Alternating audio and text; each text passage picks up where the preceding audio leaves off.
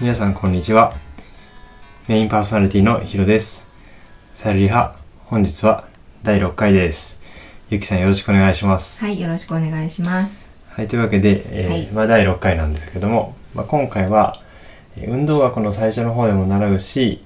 でかつあの国家試験とかでちょろちょろ問題が出てくるうんうん骨の構造についてっていうところに焦点を当てていこうと思います、はい、行きじゃあまましょず、う。はい、ゆきさんの方から骨についてちょっと解説の方お願いしていいですかはい。えーっとですね、まず骨っていうのは、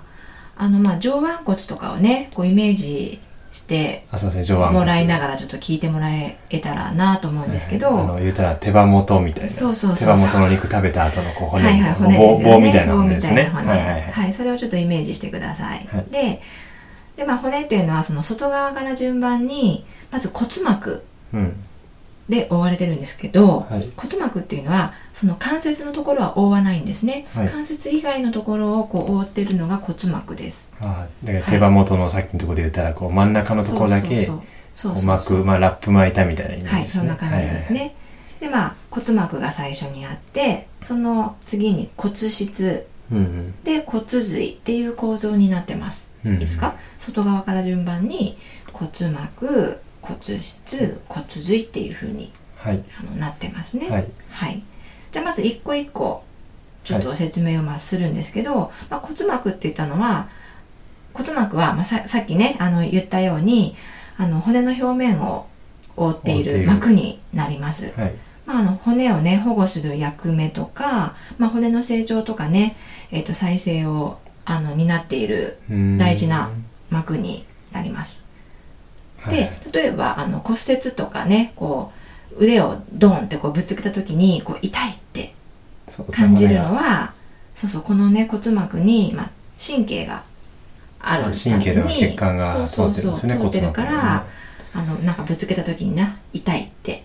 感じるんですね、はいはい、なるほど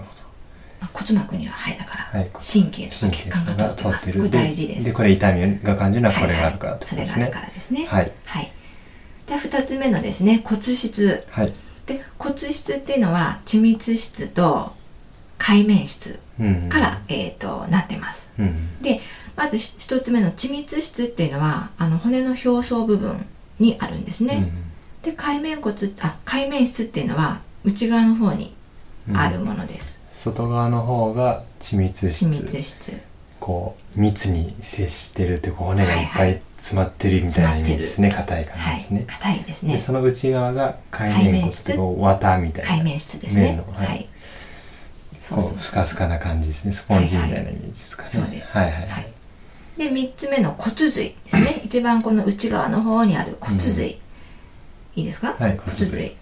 これはですね、骨髄っていうのは、あの、赤色骨髄。これ赤色って読むんですかね。赤色って書いて、まあ赤色骨髄。うんあと、まあ、黄色って書いて、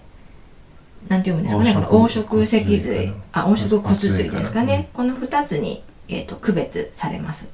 で、まあ、この名前の通り、あの、赤色骨髄っていうのは、まあ、血液に、まあ、飛んでるので、まあ、赤色に見えるそうですね。まあ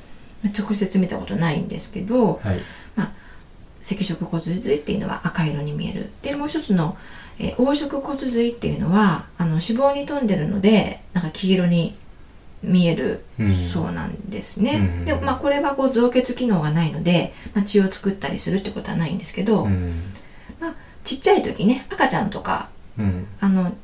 年齢が若い時にはあの赤色骨髄っていうのが多く分布されてるみたいなんですけど、うん成長に伴ってだんだんこれ減っていってこう大人はもう黄色骨髄がはいはいあーほとんだかどらおっさんになると赤いのが黄色になってくるんですねそうですね色あせてくるわけですね、はい、い、や悲しいですねはい、はい、 だからまあだからこう老人っていうのはお年寄りっていうのはまあ黄色骨髄が少ないから造血機能もね衰えて貧血になりやすいっていうふうになんか言われてるそうですはいはいね、はいはいなるほどなるほどはいはいよくわかりましただけどはまいとめると膜があってはい骨質っていうこう質があって中に骨髄があるんですね、そうですでちなみにこう骨髄が入っているこうなんか穴みたいなのが実はあって、うんうんうんこれ骨髄腔ってはい言ってこう言いますねはい今骨っていう材料はこう何ていうのかなこうボールペンのうん中の芯を抜いたみたいな構造になってうんうんて、この中の芯抜いたこの穴が骨髄腔で、うんこの骨髄腔の中にこう骨髄がいっぱい入ってるっうていう、っんああイメなるーほジどですなねるほどそんなイメージですねていうんで、ねはい覚えてもらったら分かりやすいかなとはいはい、思いますね。はい、サルリハ、本日は第6回骨の構造についてでした。はいゆきさんありがとうございました。はい、ありがとうございました。サルリハよりお知らせです。当番組は、リハスタッフのお役に立てる知識の配信を行っております。参考書や文献などから、正確な情報を皆様にお届けするよう努めておりますが、万が一、誤りなどありましたら、メールアドレス、サルリハ、アットマーク、gmail.com までご意見を頂戴できればと思います。またご感想や取り上げてほしいテーマ質問も募集しておりますよろしくお願いいたしますそれでは皆様次回もサルリハでお会いいたしましょう